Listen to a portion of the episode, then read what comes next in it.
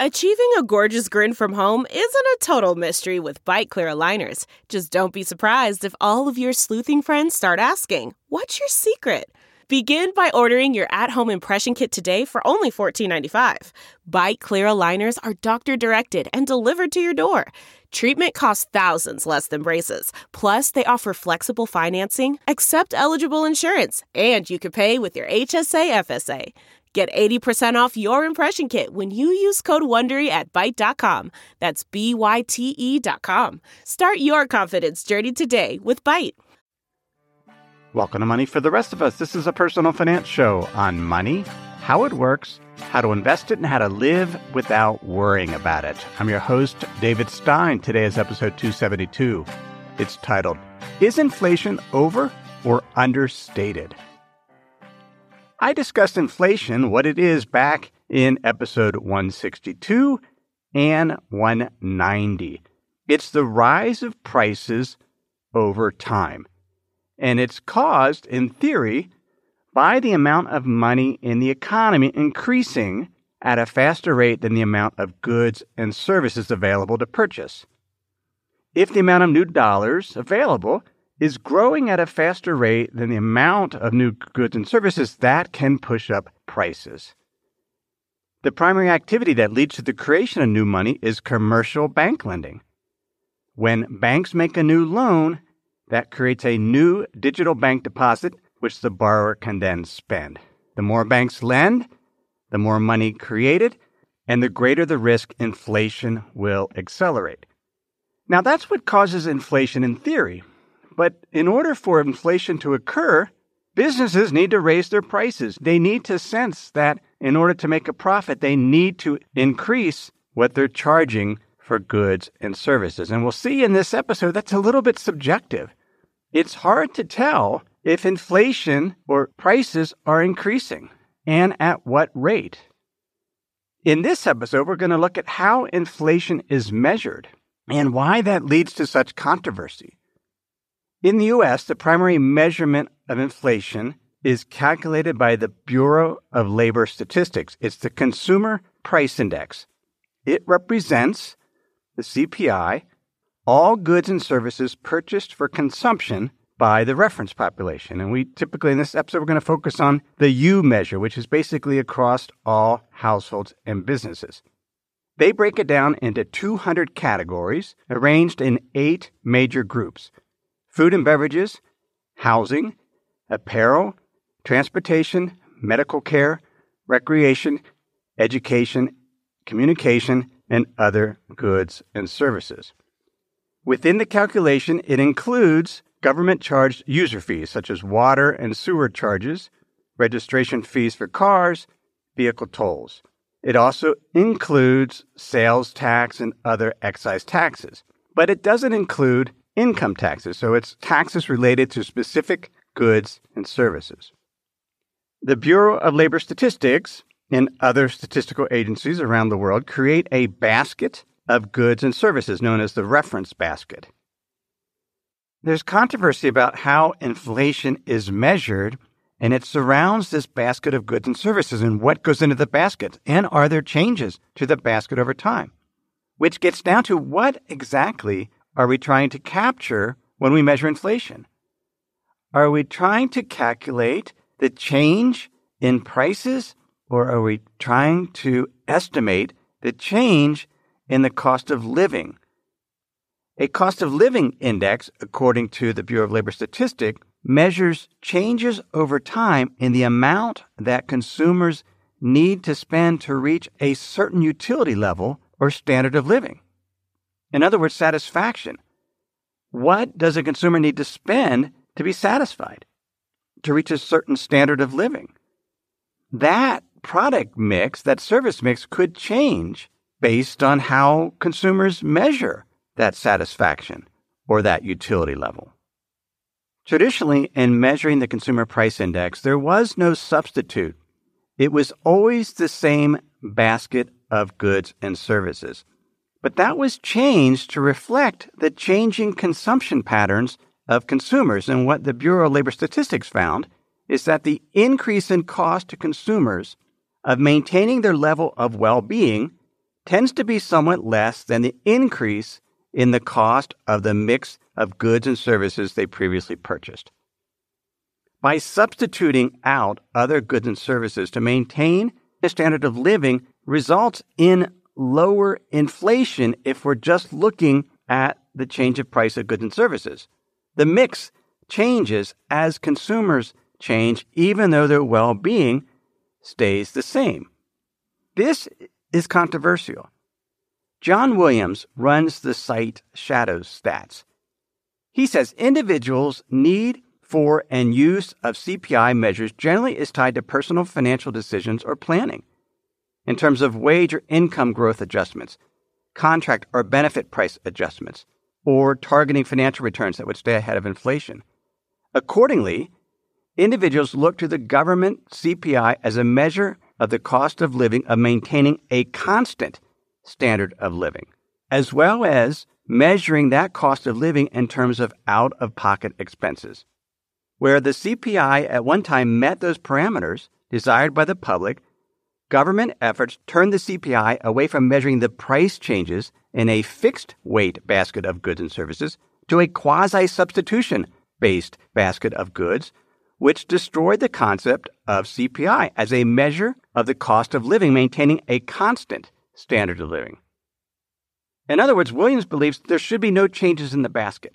What was good in 1950 in terms of the goods and services for that standard of living, that should stay the same. So if product mixes changes, consumers' preferences changes, if they substitute out, we should not make changes in the basket. So it's more of an apples-to-apples comparison. That's not how it's done, which is why he produces what's known as shadow stats. And if you look at that, at least the graphs, because you have to pay to get the actual data, it runs about 2% higher than the other measures of inflation that we'll discuss. Now, the other side of the equation is there are those that argue that inflation is overstated. Here's an editorial by Phil Gramm, who's the former chairman of the Senate Banking Committee, and John F. Early, who served twice as an assistant commissioner at the Bureau of Labor Statistics. It's an editorial in the Wall Street Journal where they wrote, "If consumers always bought the same amounts of the same goods and services, the CPI would provide an accurate picture of inflation. But when the relative price changes, tastes shift, or new products are introduced. Consumers substitute relatively cheap or more preferred items for relatively expensive and less preferred one. As cell phone prices have fallen, for instance, consumers have shifted away from landlines. The CPI calculations didn't capture the price drop from that substitution."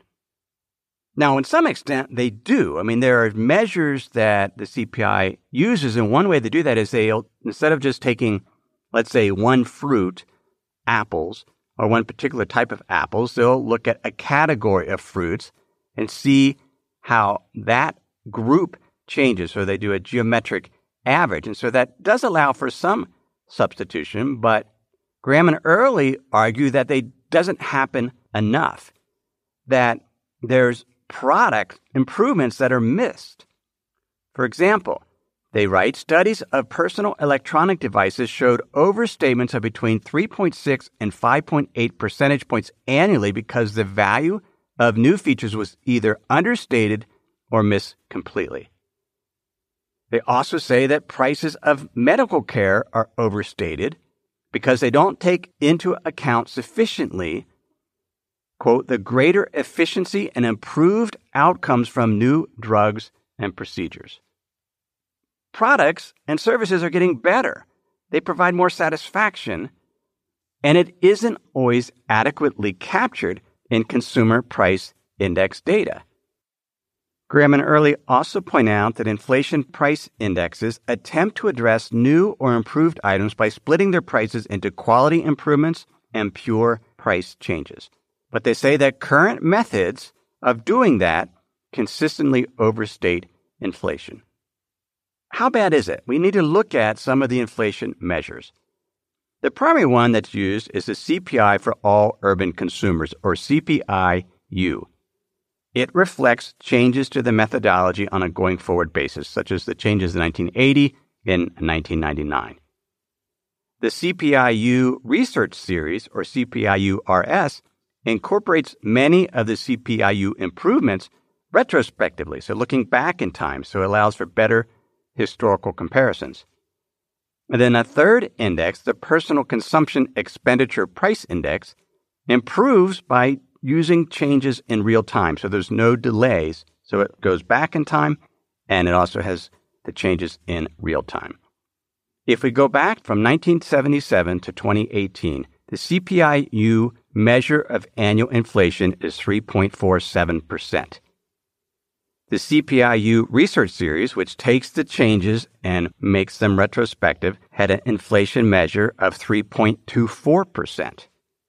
And then the PCE, which does the changes in real time, had a measure of 2.96%. And that's what we would expect, that a measure that doesn't adjust for these substitutions and quality improvements going back in time should have a higher inflation measure. And it does, 3.47% versus 3.24% for CPI-U and 2.96% for PCE. Generally, the gap is about 0.23%. How big a difference is that? Well, $100 back in 1977 would be worth $404.94 if we use CPI-U at 3.47%. If we use the CPI-U-RS, it would be worth $369.33, so about a $35 difference. And using the PCE, we'd be at $330.68, so roughly $74 compared to the CPI-U. So over time, it can make a difference. Why does this even matter? Well, depending on which inflation index is used, you can come to different conclusions regarding things such as poverty or income. For example, Gramm and Early point out that the Census Bureau uses CPI-U to inflate poverty thresholds and finds the incidence of poverty was unchanged from 1975 to 2017. But if we use the CPI-U-RS, it shows poverty declined by 14%. And if we use the PCE, it shows poverty declined by 26%.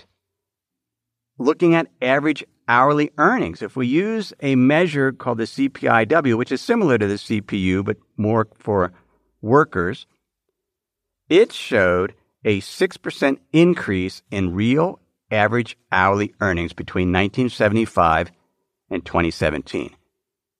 But if we use the CPI-U-RS, which again shows changes but does it retroactively, it showed real hourly earnings rose 10%. Different conclusions. How inflation is calculated has been especially controversial in Rwanda, where Paul Kagame, he's a former general. He ended the genocide as he led rebel forces back in 1994. He's been president of the country since the year 2000 and is generally held as a model of development in terms of helping his citizens, the poor, get out of poverty. Official government statistics show that in the past decade, the economy has expanded by 8% per year, and the share of people classified as poor has fallen by 7 percentage points from 2011 to 2017. So 38% of the populace is considered to be poor. There's some controversy regarding those figures. The Financial Times did an investigation led by Tom Wilson and David Blood. They point out that measuring levels of poverty, like calculating other economic indicators, is a complex process in which different assumptions need to be made about factors ranging from the type and value of the products consumed by the population to how prices are likely to have changed over time and geography. They believe that inflation is much higher than the official government statistics, and as a result, poverty is much higher, that the economy in Rwanda is not doing as good. On the other side, the World Bank and the Rwandan government said, no, these figures are accurate. And it really comes down to inflation. Sam Desieri, he's a senior researcher at Belgium's University of Leuven, has studied Rwanda's poverty statistics for many years. He believes that inflation for food has increased 9.4% a year, while the official rate of food inflation is 5.3%. He writes, the higher the inflation rate, the more poverty increases. Is Rwanda the success that the government and the World Bank suggest, or not? The Financial Times investigation concluded that poverty actually increased by 6.6 percentage points in Rwanda, not decreased over the past decade. The Economist concludes, questioning Rwanda's statistics may seem to be no more than quibbling over numbers, but at stake is Mr. Kagame's reputation and that of the developmental model he embodies. Before we take a closer look at consumers' attitudes toward inflation, let me pause and share some words from this week's sponsors. We have a brand new sponsor to our show. It's Yahoo Finance. Yahoo's been around for decades. My first email outside of work was a Yahoo email address. But the financial side I've used on occasion primarily to get data for dividend histories for particular funds or ETFs. But I was pleasantly surprised to get back on Yahoo Finance to see how it's evolved over the years. Now it's really a financial dashboard where you can get an understanding of what's going on with the markets. There are relevant articles from Bloomberg, Reuters, the Associated Press, and the Yahoo Finance team. You can look at the economic events calendar and see which data series are being released that day and what the consensus is. You can see the pulse of the markets at any time by going to Yahoo Finance. In addition, you could see all of your investments and retirement accounts in one place. With Yahoo Finance, you get a consolidated view of multiple accounts. Yahoo Finance serves as a financial hub for your retirement accounts, but also comprehensive financial news and analysis. You need to check out Yahoo Finance, particularly if you haven't been there in a while. Check it out at yahoofinance.com. That's yahoofinance.com. If you've been using Mint to manage your finances, you know they shut down several months ago. Well, let me tell you about the budgeting solution, the financial tracking solution I've been using for the past number of months. It's Monarch Money. Monarch Money is the top-rated all-in-one personal finance app. It gives you a comprehensive view of all your accounts, investments, transactions, and more. You can create custom budgets like I've done. You can set goals, collaborate with your partner. And now you can get an extended 30-day free trial when you go to monarchmoney.com/David. What I like about Monarch is the ability to customize what I want to see. I have custom budget categories, and then I can go on to the dashboard and see where I'm above trend on some of my spending. I especially like that Monarch will never sell your data to third parties or show you ads. After trying Monarch myself, I understand why it's the top-rated personal finance app. And right now, get an extended 30-day free trial when you go to monarchmoney.com/David. That's monarchmoney.com/David for your extended 30-day free trial. Why do governments spend so much time trying to measure inflation?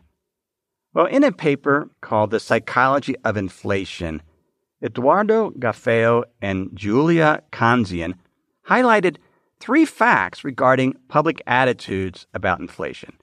First, they point out that ordinary people think inflation is a major phenomenon in their everyday lives and an important national policy issue.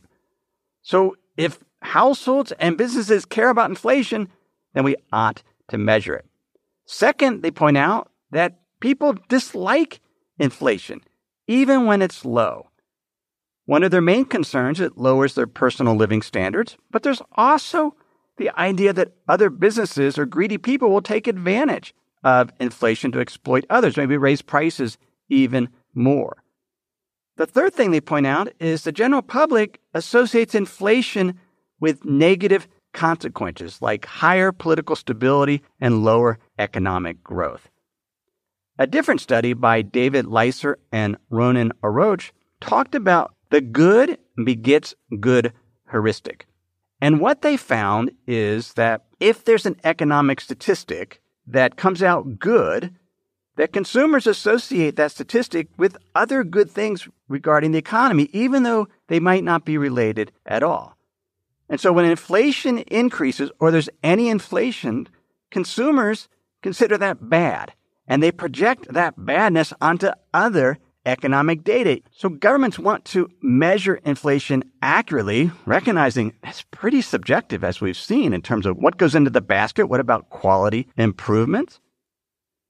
Central banks are really concerned about something known as inflation anchoring. Are inflation expectations changing? If consumers and businesses believe inflation is increasing, they might want to hoard and put additional strain on capacity. Businesses might start raising prices more because they think inflation is increasing. How are inflation expectations measured? Well, one way is through surveys. The New York Fed does a survey, the University of Michigan, the Conference Board. Generally, the most recent data for the New York Fed shows consumer expectations for inflation over the next 3 years is about 2.5% per year. It's about the same level as the University of Michigan. The Conference Board's inflation expectation study shows consumers think inflation will be at just under 5% over the next year. So there are, even within the surveys, there are different expectations. The other way to analyze expectations is to look at what's known as the break-even inflation rate for Treasury Inflation Protection Securities, or TIPS. We can look at the yield on Treasury bonds. So the 10-year Treasury bond yield is 1.7%. And then we can subtract out the yield on the 10-year TIP, which is 0.1%. So right now, the break-even inflation rate, or the expected inflation rate priced into the 10-year TIP, is 1.6%. Central banks then worry about inflation expectations. Governments want to calculate what inflation is. What is most important to us is, what are we experiencing? Are we seeing an increase in the cost of our standard of living? What do you find in your life? Do you ever notice changes in prices such as food or gasoline? Certainly, most people, if you're renting, you notice if your rent is going up. We've talked about housing prices going up, but day-to-day consumer expenditures, I typically don't notice changes in prices, but others do. What about quality improvements? My daughter has been working potato harvest. We woke up at 3:30 in the morning. She still wasn't home. Laprelle was worried. We couldn't get her on the cell phone. I got into the car and I drove it must be 15 miles out to where she was harvesting. It was a dark night. There wasn't a whole lot of light. As I was getting near the farm, this car came at me with really, really bright headlights. It turned out to be the Prius that my daughter was riding. And I thought about this car, much different than the cars that I drove as a teenager or in my early 20s. The Prius has xenon headlights. It shoves you back in the lane if you happen to go out of your lane. It has adaptive cruise. It has airbags. It has all these quality improvements that should be reflected, I believe, in inflation measures. That even though the car is priced higher, once we calculate the impact of these improvements, it's just a better car, that should be reflected in the change in price, or how we measure the change of prices over time. Clearly, though, there is inflation. There was a really interesting article in the New York Times that it compared four middle-class families and looked at their budget. I also looked for some historical budgets, so I found a study from 1998 where the Census Bureau put together a standard budget for the median family. The median family in 1998, this would be a couple with two children, made $41,487 and took home $3,044 per month. One of the families they profiled, that the New York Times profiled in this article, Lauren and Trevor Koch of Sheboygan, Wisconsin, they take home pretty much the same amount, $3,232. Again, that budget back in 1998 was based on $3,044. So I actually compared what they were spending money on. Food and supplies in 1998, $721. In the current budget for the Koch family, it's $800, about the same. Housing, $792 back in 1998, $600 for this family. Utilities about the same, $246 in 1998, $212 today. Transportation, $558 in 1998, $482 for this family today.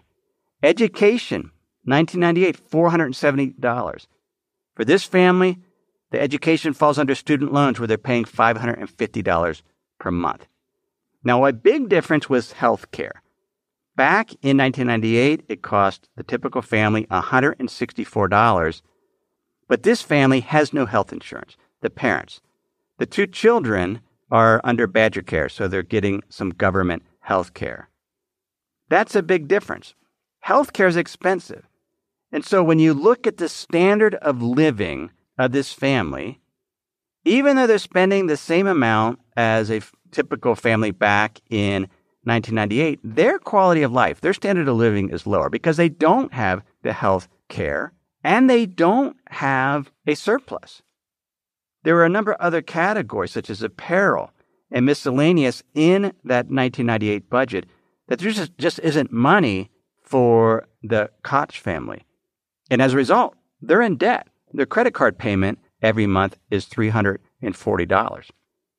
Spending the same amount today versus 1998 for a family leads to a lower quality of life. And that's why the median family income today is $63,000, not $41,000 like it was in 1998.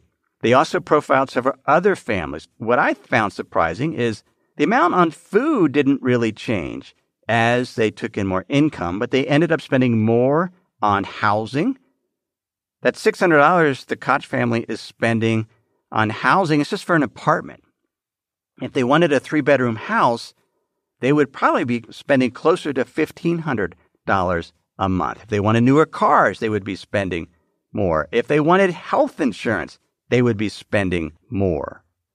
The point is, inflation is real. Spending the same amount of money for a family of four today that you did in 1998 leads to a lower standard of living and more vulnerability. But what about ourselves? Do you track your spending? Every month or every year? Do you track, at least qualitatively, your standard of living? I think that's important.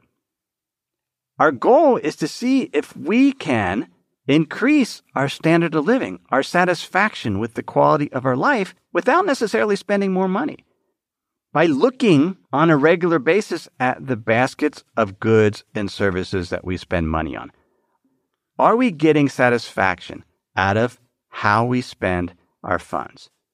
Are we able to see prices changing and maybe change the mix around? Now, this gets to value judgments and making sure that we're not just buying things because they're cheaper. And we've talked about this numerous times in the podcast. Make sure we're paying a fair price for what we're paying so that the person producing it is earning a fair wage so that they can have a quality standard of life. That's our discussion on how inflation is measured. Is inflation overstated or understated? I don't think that inflation is significantly higher in actuality than the official statistics. I don't think we can keep that basket of goods and services the same. I think quality improvements are real. I think our preferences change, and as a result, that should be reflected in the official statistics. Now, maybe we can quibble about how those quality improvements are captured or whether we're capturing all of them to suggest that inflation is actually lower than the official numbers. But generally speaking, I believe inflation is calculated accurately to the extent that it can be accurately calculated, recognizing the subjectivity. You can get show notes at moneyfortherestofus.com. While you're there, please sign up for my free Insider's Guide, and I'll email those show notes to you each week, at least the links to those show notes to you, as well as an essay I do each week on money, investing, and the economy. Some of the best writing I do each week, just your email inbox, and you can sign up for that at moneyfortherestofus.com. Everything I've shared with you in this episode has been for general education. I'm not considered your specific risk situation. I'm not provided investment advice. This is simply general education on money, investing, and the economy. Have a great week.